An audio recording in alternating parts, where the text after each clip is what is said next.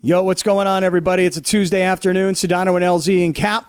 And Sedano will actually join us when he gets to his layover, because Sedano called in earlier today to Mason in Ireland to say that he knows exactly where the Tiger Woods accident happened, and he knows that street.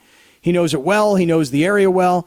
And I'm sure George will want to jump in, as the information that we've gotten, LZ, is that so far it kind of looks like good news. Like, Tiger Woods escaped a major, could have been a lot worse, is the way I should say it, because at least the way I look at it is broken legs and already being transported from the hospital where you had surgery to a hospital where you're going to rest. That sounds like good news to me, LZ. It is. You know, definitely cautiously optimistic. As we know, you know, compound fractures aren't necessarily walks in the park. Alex Smith went through hell to get back to the football field this season, dealing with the multitude of infections that stemmed from his injury.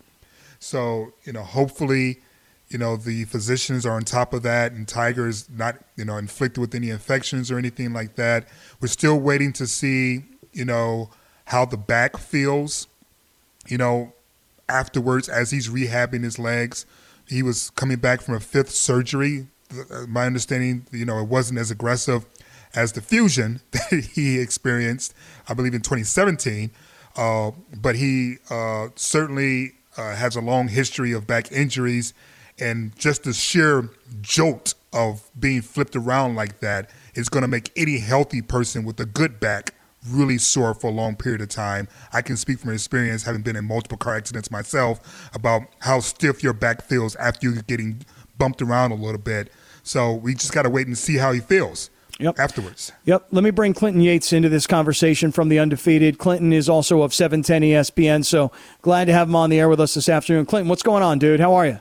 I'm all right, man. I just want to say this off top. It's interesting that you mentioned all of the sort of injury stuff regarding Tiger and what's happening, because if I may, let me tell you guys a little story.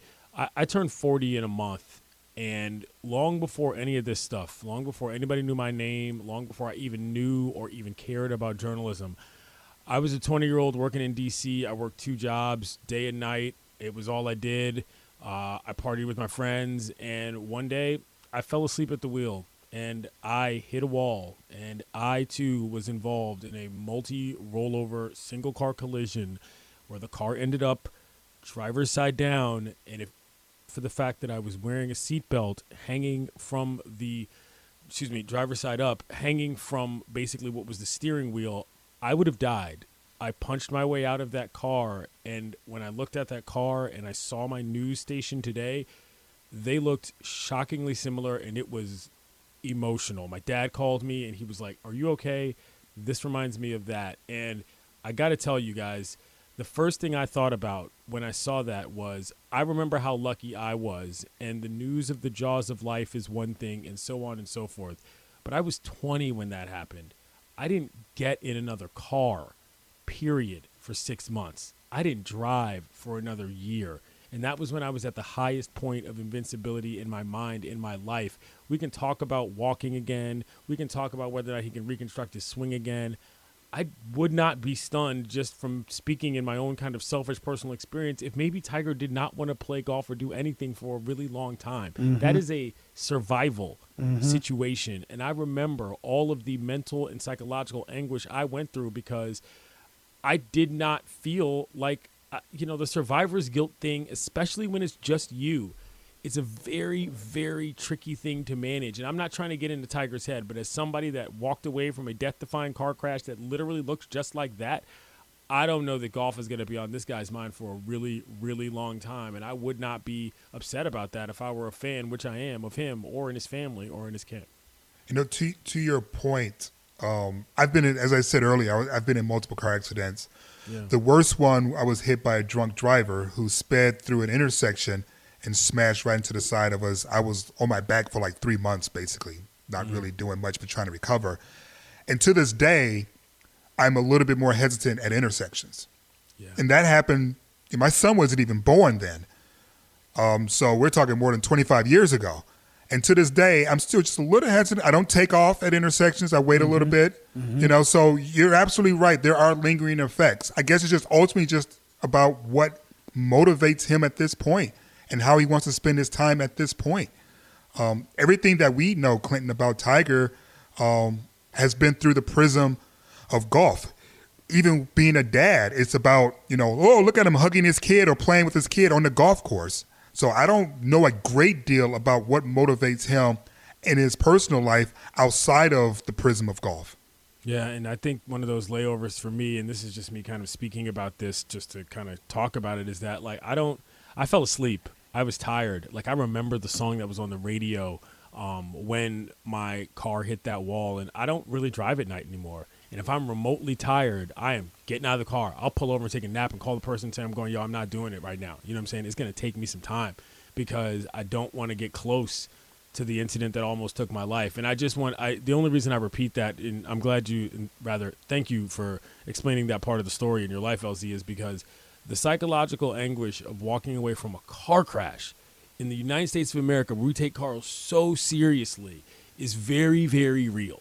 You know what I mean? And I just hope that we don't get put in a position where everybody is sort of pressuring, and even in our own sort of news media cycles, well, when's Tiger going to come back? When's his next tournament going to be? Like, bruh, I ain't thinking about that, man. You know what I mean? I just hope that for him, you know, what he feels is his own ability to move himself around safely is something that he's okay with, because a single car crash like that will shake you, man. I know, because I've been there. Clinton Yates on Sedano, LZ, and Cap here this afternoon on 710 ESPN.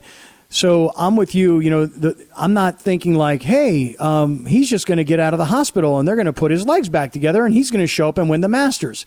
Like, I'm not even thinking about any of that, in as much as, like, be able to walk, be able to be a father, be able to live a normal life. What you're talking about is not the physical, but the emotional and the PTSD, Clinton, that can take years. People who I know have been in car accidents are like, yeah, I'll never go skiing again. I'm like, what do you mean? They're like, yeah, I got into a terrible car accident. I don't like the speed of skiing. You know, it freaks me out. You understand my point is that it can impact you long beyond just getting up and getting your body put back together. I totally agree. And the reason why that's interesting to me, I would say, to sort of shift it back into the golf fan zone. And listen, I'm not a huge golf fan. I don't know, man. Tiger was one of those people that affected me kind of strangely as a sports fan. Before Tiger, I thought I liked golf. I knew who certain guys were. I understood the game. I could identify by eye a fair amount of courses on my television. After Tiger, I loved golf. Or rather, during Tiger, I loved golf. I never thought that Tiger going away from golf would mean that I would no longer like golf, but that kind of is what happened. The reason right. I say that is because Tiger is a very important person to the history of golf in terms of who he's going to be, speaking on his own legacy. That documentary that came out that a lot of people talk about, well, he wasn't involved in that, you know, and there's a lot of different things about his story, from a real deal, clubs and balls and holes and pins level, that I hope that Tiger sort of feels good about really sharing with us. And this is kind of an aside to the accident, but I only think about that in terms of how those kinds of things force you to kind of reckon with who you are. But I remember seeing him with his son on the course, and I thought, man, I really would love to hear just Tiger looking back on his life as a golf person, you know, and what he's going to be able to share with us in this next phase of himself. And that's where I hope that whatever this accident has potentially put in his mind or not, I hope that maybe we get a part of Tiger that wants to share part of himself, because he did so much for that, but he was also very private, which is what made him so competitive in a very kind of serious way. But, like, man, like, I really hope that his legacy is something that we can still talk with him about, because he's going to have so much more to give us beyond just the fist pumps and the red shirts and everything else we've seen on Sundays from Tiger Woods. Clinton Yates is here on Sedano, LZ, and Cap. Sedano is in transit. It sounds really glamorous, like he's got this assignment from the network that he's got to go cover an NBA game, but that's really literally what he's doing. And at his when he lands, he's going to check in, because Clinton, he knew, George does know this area, knows these streets, kind of has a perspective on the roadways that he was on. So George is going to definitely check in. LZ and I have been sitting here all day just talking about it, though, with the aftermath, because whether you're watching ESPN or CNN or any other channel, I mean, this is what the world has been talking about all day. you know, this is a Hollywood story, you know, superstar athlete, multi-millionaire, going to visit other superstar athletes to shoot a commercial. And the whole world has zoned in on this story, man. Yeah, and I think Shelley made an interesting point before about the Kobe element here. You know, it's from a news coverage and journalism standpoint and I guess in this case, a law enforcement standpoint, it is very real. You know, I think that there is a certain level. I was watching Bill Plaschke earlier today on Around the Horn, and he said, like, his mind flashed back to that. You know, even though it's not the same thing, there is some level of similarity in terms of all the storylines you just mentioned, Cap. And I feel like there's a certain part of L.A. that is very, very anxious right now, and that is understandable. You know, it's not about speculating on what we think happened. It's not even about, you know, whether or not we care in that way, but I just feel that kind of energy when you know something big has happened with somebody that a lot of people are familiar with, or you're just kind of anxious, and that's a very real feeling. So I appreciate the job everybody has done today in terms of talking about this and, I don't know, making folks feel more comfortable and more safe in your vehicles as you listen to the station. Yeah, right on. He's not a golfer. He is golf in a lot of ways. He drives the business.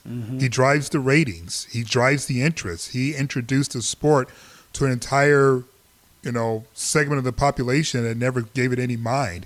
Dwyane Wade literally said on his post he picked up the golf club because of Tiger Woods. So even if Tiger isn't directly involved with someone getting an interest, they may get an interest in golf because of Dwyane Wade. And that is part of the Tiger Woods tree. Now, I've said several times, and people all know who listen to me, I'm not a golf fan. I'm not even necessarily a Tiger fan, but I can appreciate what he has accomplished. And I recognize who he is in the lexicon of, like, personalities globally. Yeah. And he's a really important figure. No doubt. Hey, Clinton, you got a few more minutes, man? Oh, yeah. Well, I do. But let me just say this more succinctly. I think for me at my age, LZ, I don't know anybody whose favorite golfer isn't Tiger Woods. Simple as that. Yeah. Yeah. Clinton, you got a couple more minutes to stick around? Though? Yeah, we can do that. Okay, cool. Here's why. Clinton Yates is here. And I got to tell you, I thought I read your piece earlier today about the Cam Newton situation. LZ was off yesterday. I'd love to hear what LZ thought about that and how it played out on social media and the way people reacted to Cam or to the young man who was the centerpiece of it all. You wrote a really, what I thought was a very fresh perspective on this story today. Some people will agree, others will not, obviously, but this is what you do when you put out an opinion piece, right? I mean, yeah. And so I really want to get your perspective on this. Stick around. Clinton Yates is here. More to come. This is Sedano, LZ, and Cap on 710 ESPN. This podcast is proud to be supported by Jets Pizza, the #1 pick in Detroit-style pizza. Why? It's simple. Jets is better. With the thickest, crispiest, cheesiest Detroit-style pizza in the country, there's no competition. Right now, get $5 off any 8-corner pizza with code 8SAVE. That's the number 8, SAVE. Go to jetspizza.com to learn more and find a location near you. Again, try Jet's signature 8-corner pizza and get $5 off with code 8SAVE. That's the number 8, SAVE. Jet's Pizza. Better because it has to be. Sedano, LZ, and Cap here on a Tuesday afternoon. Crazy day because right here in L.A., Tiger Woods crashes his car, and it turns into international news, needless to say. I mean, he's a monster superstar. You got all the elements of a Hollywood type of story. I mean, you got rich, you got ultra famous, and you've got what looked earlier in the day to be really, really bad. And I would say to everybody who's listening, LZ, Clinton Yates is here. George is about to jump on with us. I mean, again, Tiger Woods, very, very lucky to be alive today, everybody. Yeah. I mean, that's exactly pretty much what the sheriff department said. And that's a testament to both the importance of wearing your seatbelt, but also the integrity of the vehicle he was driving in. I agree. When the first thing I saw, I said, I wonder what car he was driving because, you know, looking at that, you just think like if he survived that at all, right? You know, switching levels and considering the way that like it appeared as if the front was impacted, like safe car, man. You know, yeah. And that's it looked like the engine was sitting right next to it. And good for him, Clinton. I didn't know what a Genesis was. I'm serious. Like I'm not being a wise guy here. It's like they said, yeah, he was driving a Genesis. I said, there's a Chevy and there's a Ford. What is a Genesis? I didn't know. The Genesis is the car that I would most associate with people who are in income brackets that I am never going to reach, and the cars they drive that I'm never going to be able to afford. Oh, stop it. Reach for the stars. You mean Around the Horn doesn't pay like that to buy a Genesis? Yeah, that Around the Horn money is not getting me Genesis. Well, it all depends on who's going around the horn, I guess. Yeah. Excellent point, but no, I am familiar with those cars, and apparently they are very good ones. All right, here is George Sedano to jump into this conversation, because George, before getting on a flight, actually called into Mason in Ireland to explain that he knows that area. Sedano, good evening, good afternoon. Where are you? Where do we find you? Hey, guys, what's up? I'm in Minneapolis at the Delta Lounge right now, chatting with you guys and grabbing a snack as I jump on my connection to Indianapolis. That's where I'm at.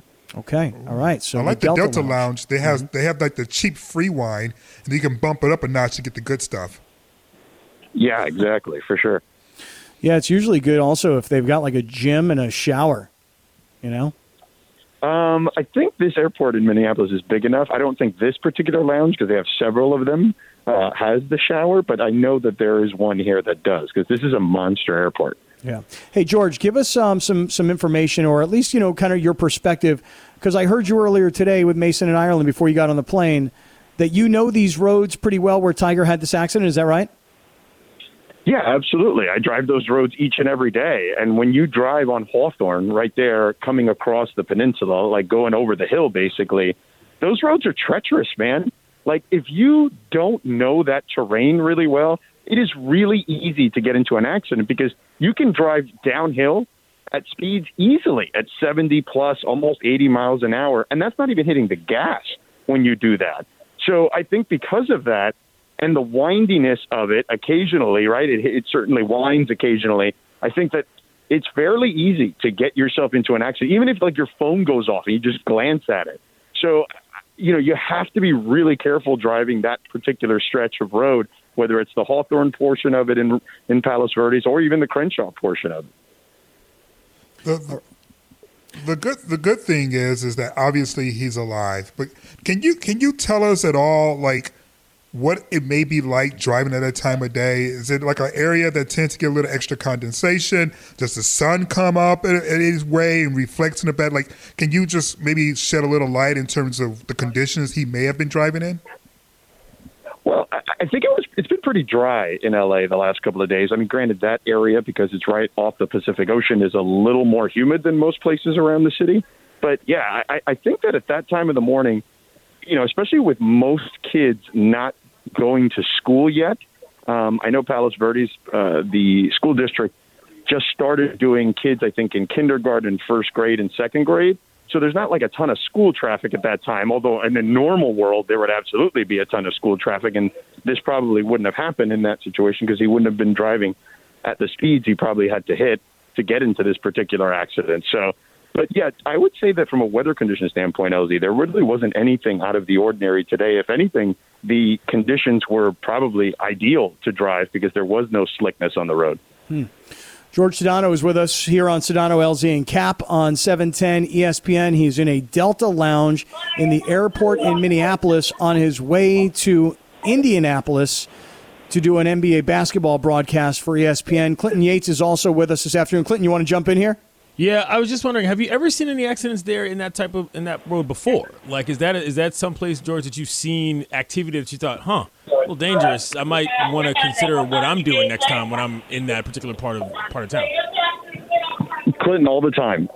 There is tons of accidents in that area. There's a lot of people that get caught speeding, so the police are actually normally there, setting up, you know, some sort of positioning to catch people, because there is the propensity, as I mentioned earlier, to go at high speeds, even if you're not hitting the gas. So you kind of have to hit the brake, or at least tap the brake, as you're going down the hill in that particular area. So I've seen all sorts of stuff there. It's interesting because he decided, you know, he came up Hawthorne because it goes completely across the peninsula. It's the one street that does that. Crenshaw doesn't do that. So, you know, if he was staying at Terranea, as was reported earlier, the resort there on Palos Verdes, That is the easiest way to get over. It's also a pretty wide street, man. Like, it is not like a small, hilly, traditional hill-type road. Like, this is like a big thoroughfare that he was driving down at with several lanes. So for him to have that kind of accident at that kind of speed, it just makes you wonder where was his focus at that particular point. Yeah. Now, have you gotten a ticket on that road? I have not, LZ, because I am always aware of my surroundings in that regard when it comes to our friends, the local police officers. And I'm very careful when I drive in that neighborhood because I know that it is full of police officers that are looking to see if you are going above the speed limit. So I try my best to not go very fast down there. Now, Mrs. Sedano, she's got a lead foot. I've always told her to be careful when it comes to the roads in that area. George Sedano on Sedano, LZ, and Cap here this afternoon on 710 ESPN. Clinton Yates is with us. You got Kaplan and LZ and George checking in from an airport in Minneapolis. You know, it's just hard to believe, guys, and everybody just jump in. But, I mean, it's hard to believe. Like, we're talking about Tiger Woods here. International superstar. I mean, greatest golfer of the generation and some might argue of all time, and cultural phenomenon. And we've just all been talking about this documentary. It's just from last year to where we are today. The hits just keep on coming, fellas. Quite a life lived, for sure, at this point. You know, this is like we've moved into if you tried to make it up and put it in a movie, people might not believe it type of territory. You know what I'm saying in terms of like who he actually is, which is why this is so fascinating and why I was making that point earlier. If nothing else, I hope that we still get to hear about Tiger's life from Tiger. You know, because there's so much still there that we have to learn from what his existence has been that I hope this doesn't shake him to the point that he's, I don't want to say further back into his shell because that's not fair to him, but like, man, he has so much more to share with the golf world and I just can't wait to hear it. All right. Hey, George, I know you got to hustle, man. Have a good, safe flight, and we'll catch up to you tomorrow, man. All right, gentlemen. Be good. Be safe. Take care. Bring some shrimp back from Elmo's. Scramps. Okay. Well, at the very least, I'll bring back the cocktail sauce. How about that? Okay, I'll take what I can get. All right, George, thanks, man. Hey, Clinton, I wanted to talk to you about your piece today. Do you have a few more minutes? Yes, I'll ask you again. I'm always down to hang around. Let's do it. Yeah, because I really think it was interesting. It was a very, very interesting perspective. Hi, it's Mike Greenberg letting you know ESPN Bet is ready to take you through all the biggest sports moments this spring. The official sportsbook of ESPN has exclusive offers and markets from Scott Van Pelt, Stephen A. Smith, and me, plus many more. From the playoff intensity to finally getting out to the ballpark, there's no better time for sports fans. Sign up today. New users get a bet reset up to $1,000 in bonus bets if your first bet doesn't win. Download ESPN Bet today. What a play. Must be 21 plus and present in select states. Gambling problem? Call 1-800-GAMBLER. Terms and conditions apply. See app for details. Hey, shout out to Keyshawn, by the way. It's Sedano, LZ, and Cap here on 710 ESPN. I was driving around this morning, LZ, and I heard Keyshawn, who had on Deion Sanders, primetime. And I'm a huge Deion Sanders fan, and I'll tell you, sometimes you hear something on the radio that just kind of gets to you, and I want to talk to you about this later. What Deion Sanders talked about this morning with Keyshawn was really, really amazing, and I want to get your opinion on it a little bit later on, but Clinton Yates is here, and I don't know if you had a chance to read Clinton's piece today, LZ. Did you get a chance to check that out? Yeah, but I'd rather have Clinton talk about it. Yeah, and me too. That's why. Hey, listen, Clinton. You know, this Cam Newton thing that happened a couple days ago, pretty natural for everybody to jump the kid, but that was not your perspective. Tell us. So basically the first time I saw that video, and for those of you who don't know what it is, basically Cam Newton is at one of his 7-on-7 camps, a thing he's been doing for many years since he was a pro, where he invites kids there basically for what's the equivalent of a showcase event. To show off their skills. 7-on-7 is not padded football, so you're kind of in a more loose environment, and it's effectively a camp on some level. Part of it, and for anybody who's ever seen one or know anybody who's ever been to one or coached one, is that it is a different level of interaction at the Cam Newton camp. Everybody is John. It's encouraged. It's something that happened, something that, in my personal opinion, is part of the draw, just like a lot of sports camps are with VIP appearances, and part of the bonding mechanism of why a lot of these young men feel that they can be at their best vocally and mentally as competitors. Now, this particular incident on video got a little loose. The kid started cussing. He was calling Cam Newton words that a lot of people don't like. And anytime a child, anytime a child, specifically a black child, uses a cuss word, all of a sudden people start jumping out of the woodwork and telling them they've done something wrong. That's another story. My thing was very simple. Cam on this field, and not on the field in the context of gameplay, on the field in the context of the arena that we are in, he handled this. He talked to the kid after. The kid was like, yo, man, I'm not really trying to talk to you right now. You can watch on YouTube like everybody. And this notion that because he said something that wasn't completely obsequious or, in many people's minds, respectful, that he sort of deserves every single piece of ire from every corner of the world that he gets, to me, is just fundamentally flawed. That's not how I look at how we should be treating children in America or children at all. And there's a large portion of people, many of them parents, who believe that when it comes to errors that kids make, the biggest and most important thing is to establish what it is the punishment is going to be over everything else.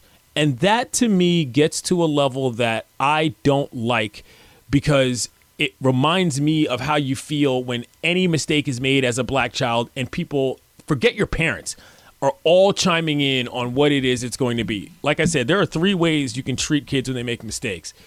Punishment, pause, or protect. And I just felt like there were not enough people that were as willing to look at the protection options for who this kid was going to be as they were either pausing to stop and take a look at it or trying to punish him. And if a kid who's a high school football player has to release an apology statement to a superstar athlete in which he tags news outlets, we're all doing something wrong as the adults. And that I genuinely believe. All right. Clinton Yates' opinion. LZ, I'm curious to hear what you think. You saw that video of that kid going back and forth with Cam Newton. Is that all just part of being at the Cam Newton camp, and it's totally cool and it's fine? I mean, what do you think? Well, first of all, I just got a text from Jesse Washington, who would like to join after this segment, because I guess you, Clinton, you and Jesse are sitting on opposite ends of this. I have no idea. I wrote the story, but I don't know what Jesse thinks outside of what I'm thinking. My point is that, like, I think there's a large element of black folks who think that because this is how this has always been done in terms of what that power balance is between parents and children, that this is what makes the most sense for A, survival, and B, sensibility. And I just fundamentally don't always agree with that. And I'm not saying this kid's parents or anybody else did anything wrong. I don't think so at all. I just feel like, again, if a high school athlete is finding himself in a position to publicly apologize for talking trash to a football player on a football field at a camp, like, yo, nah, man, that's not cool. That's not what this is about. The fun part about being a kid is making fun of adults. The cool part about being an adult is that you're grown and secure enough to brush it off, because that's what kids do. That's right. I would tell you that I would have been mortified if my son had done that. Amen. Absolutely. To that, brother. Amen. Absolutely. I would have been, if my son had disrespected an adult like that. Like, I hear what you're saying in terms of football field, basketball court, tennis court. Believe it or not, I talk smack on tennis court too. Like, I totally get it, but there's something about seeing a child disrespect an adult who is an authority in something that child is trying to learn about that just gets me the wrong way. Now, I don't think that everyone and their mama, to your point, needs to, like, chime in or whatever. But I do think that kid asked for it, and he got it. That's tough for me, LZ, because that draws a line to something that I just don't love. And you have to understand something as well. Like, I look, this is going to come to no surprise to a lot of people. I was a very loud-mouthed kid. You know what I'm saying? Like, it got me to a lot of places. It got me out a lot of places. It got me, arguably, to this microphone right now. The first column I ever wrote for the Washington Post, literally, was about the fact that I remember at the time the D.C. government was trying to put in some sort of legislation where if you got caught fighting on a train, then all of a sudden you were going to get suspended from school. And I was like, yo, that's unfair because your boy used to fight on the train every daggone day. Because that's just kind of how life was. And that's not a direct one-for-one comparison. But right. My point is that, like, yeah, a lot of kids are loud. A lot of kids are kind of rambunctious. Only it seems like for certain of us does that become qualified as an instant problem. You know what I'm saying? It's not personality, it's an issue. And that's where I think this view that we have, particularly of black children, is just so hypercritical where it's like, all right, man, he's getting in it with Cam. Like, it might have embarrassed you as a parent. I get that. But in the larger sense, I'm telling you, LZ, that made me laugh. No, and because I'm some, raw dog person. It wasn't that serious to me. But it really wasn't. It's not. I was not embarrassed as a parent, mortified that I did something wrong. Because that means I've raised a child that thinks that is okay. That's what I'm talking about. Like, not embarrassing. Like, embarrassing is kind of a surface emotion to me. Mm-hmm. Like, I would have been rewinding every single parental moment I've had with my son, asking myself, where did I go wrong where my son would have thought that would have been okay? Right. And just hold it for 1 second right there, because listen, Clinton, stick around. LZ, Jesse, want to jump in? Clinton, you cool with that? I've been here for a while, guys. I got to eat dinner, but let's do it. Let's make it quick. Yeah, Jesse wants to jump in on this. Okay, so Jesse will be here. Jesse Washington will jump in. Clinton Yates is here. We all do not agree about this situation. So let's get Jesse on. Let's keep Clinton from eating dinner. LZ and I are going to hang out. And here comes Kiki with traffic, so everybody stick around. It's Sedano, LZ, and Cap on 710 ESPN. With everyone fighting for attention, how can your business stand out and connect with customers? Easy. Get Constant Contact. Constant Contact's award-winning marketing platform has helped millions of small businesses stand out, stay top of mind, and see big results fast. Constant Contact makes it easy to promote your business with powerful tools like email and SMS marketing, social media posting, and even events management. With Constant Contact, you'll reach new audiences, grow your customer list, and communicate more effectively to sell more, raise more, and fast-track growth. Don't know much about marketing? No sweat. Constant Contact's writing assistance tools and automation features help you say the right thing at the right time, every time. Plus, you can send with confidence, knowing your emails are actually reaching your customers thanks to Constant Contact's best-in-class 97% deliverability rate. Tackle any challenge with Constant Contact's expert live customer support. Plus, everything's backed by their 30-day money-back guarantee. So get going and start growing your business today with a free trial at ConstantContact.com. Just go to ConstantContact.com right now. Constant Contact, helping the small stand tall. ConstantContact.com. What's going on tonight, everybody? It's Sedano, LZ, and Cap here on 710 ESPN. Clinton Yates is with us. And if you're just getting here, Clinton wrote a piece today on The Undefeated about the Cam Newton situation, and me and LZ are both like, if that was my kid, I would be absolutely mortified and wondered, what did I do as a parent that my kid didn't know that guy right there, Cam Newton, was an MVP? That guy has lived a charmed football life, and my 17-year-old kid just, as far as I'm concerned, embarrassed us by just... Why are you talking that way to that guy? Why are you disrespecting him? Clinton had a whole different perspective. And Jesse Washington wants to come on because he's coming at you pretty hard right now, Clinton, on Twitter. Jesse, jump into this conversation. Welcome back, man. Yeah, real quick, Jesse, before you start, Cam doesn't live a charmed football life. He busted his ass to earn that life. And that's the reason why it was so disrespectful. It wasn't something that bestowed upon him. It was something that he worked hard and earned and was trying to impart some wisdom. There you go.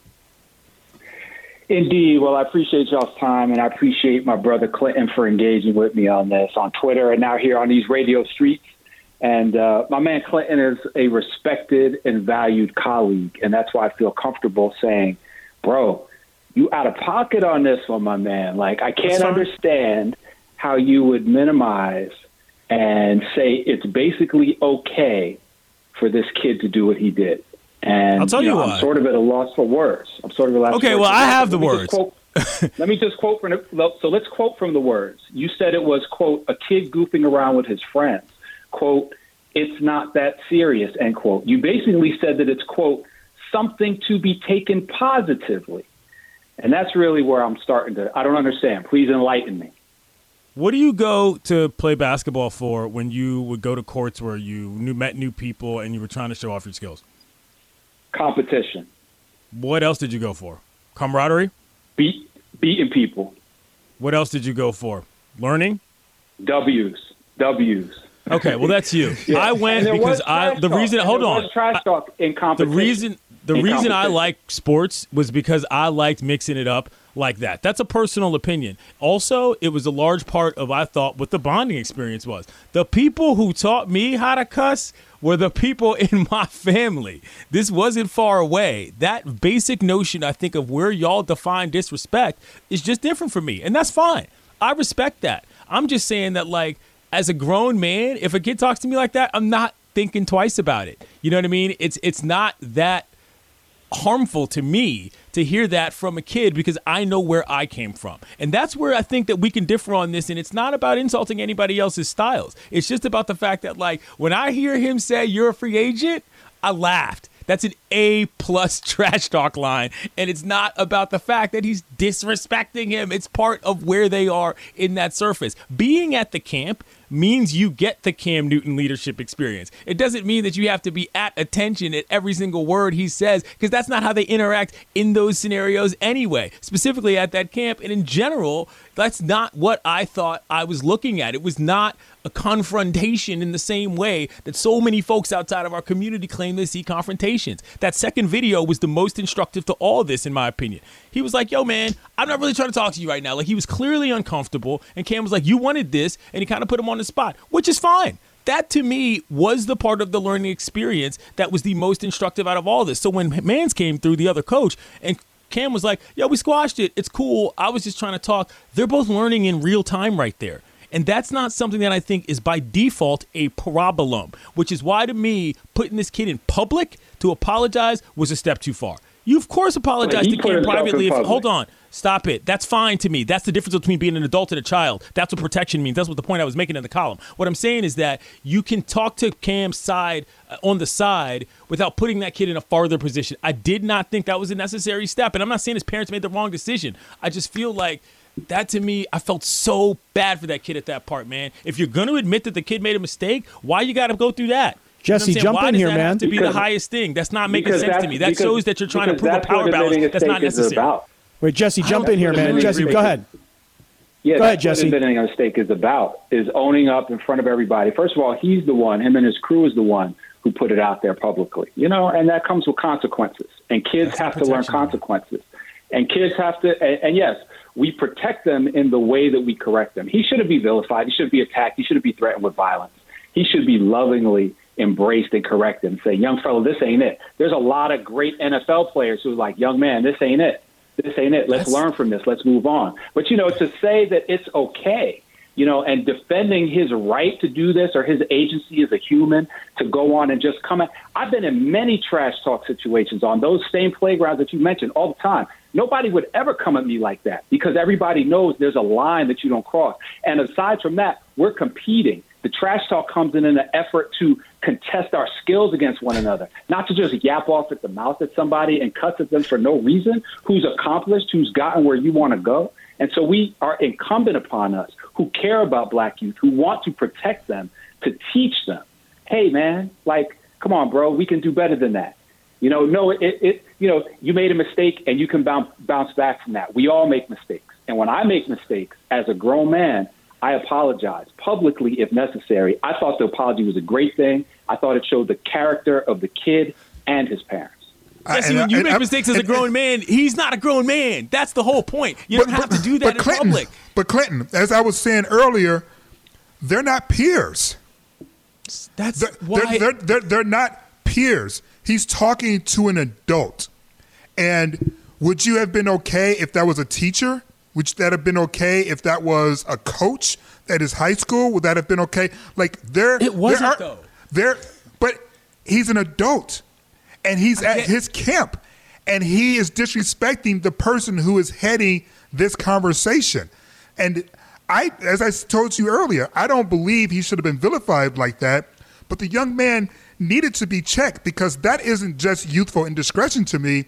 That's just poor guidance in some ways. Like, and I'm not saying his parents did a bad job. His own guidance, like his own rationale, led him the wrong way. And I'm glad his parents helped get him back on the path that he needs to be on.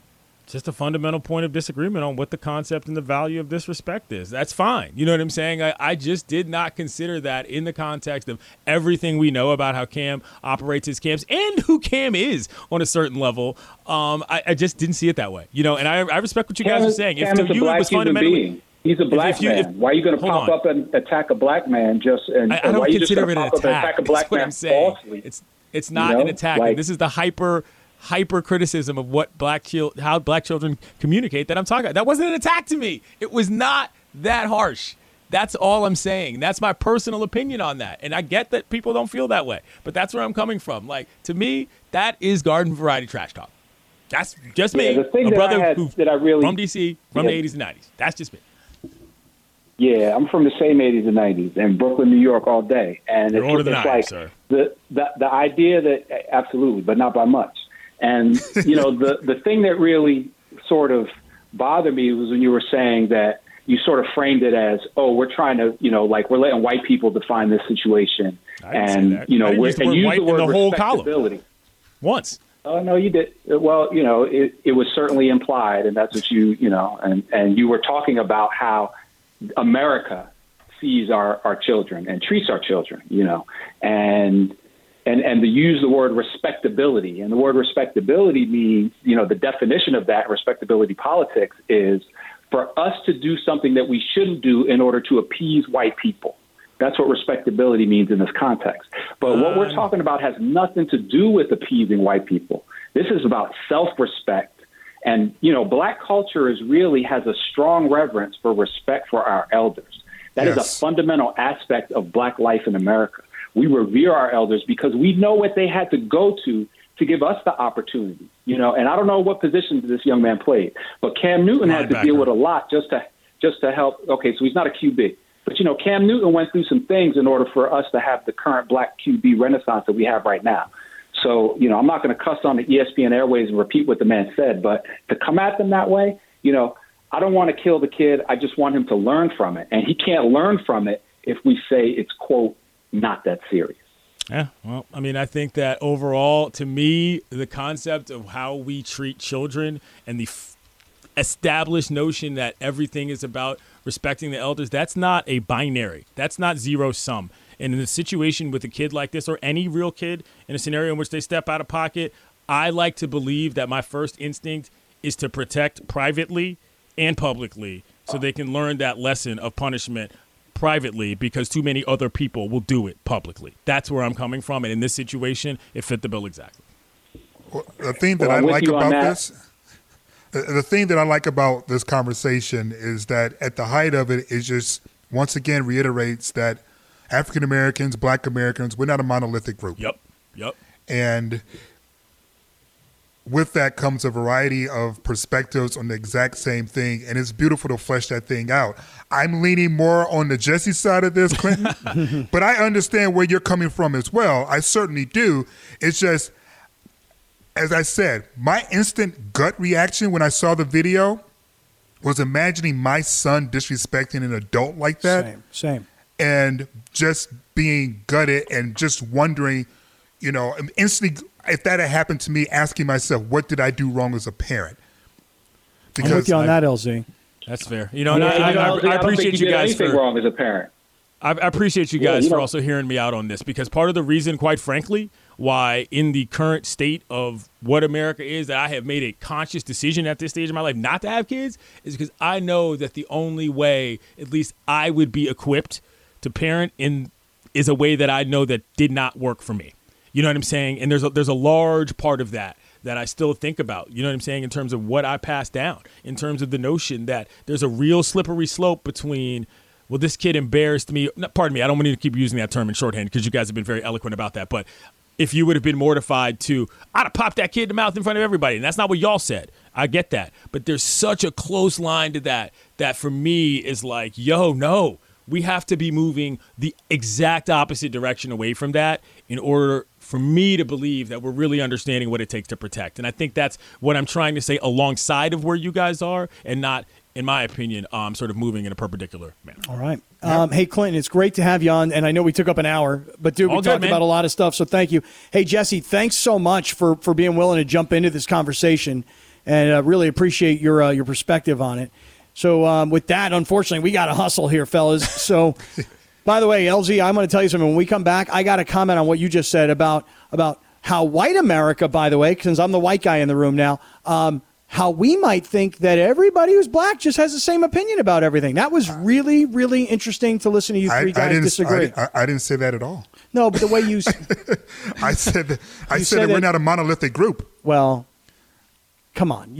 What I'm saying to you is that it's very interesting for me to listen to a variety of opinions from three very smart black guys. And I think it was really, really interesting for everybody else to listen to. So thank you for that, fellas. How about that? No doubt, guys. All right. No doubt. Sounds very good. All right, back at you, man. See you soon, fam. All right.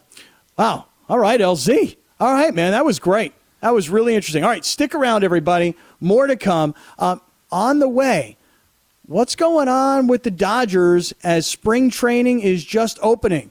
Jorge Castillo from the LA Times will fill us in on what's going on day one. Stick around. It's Sedano, LZ, and Cap here on 710 ESPN.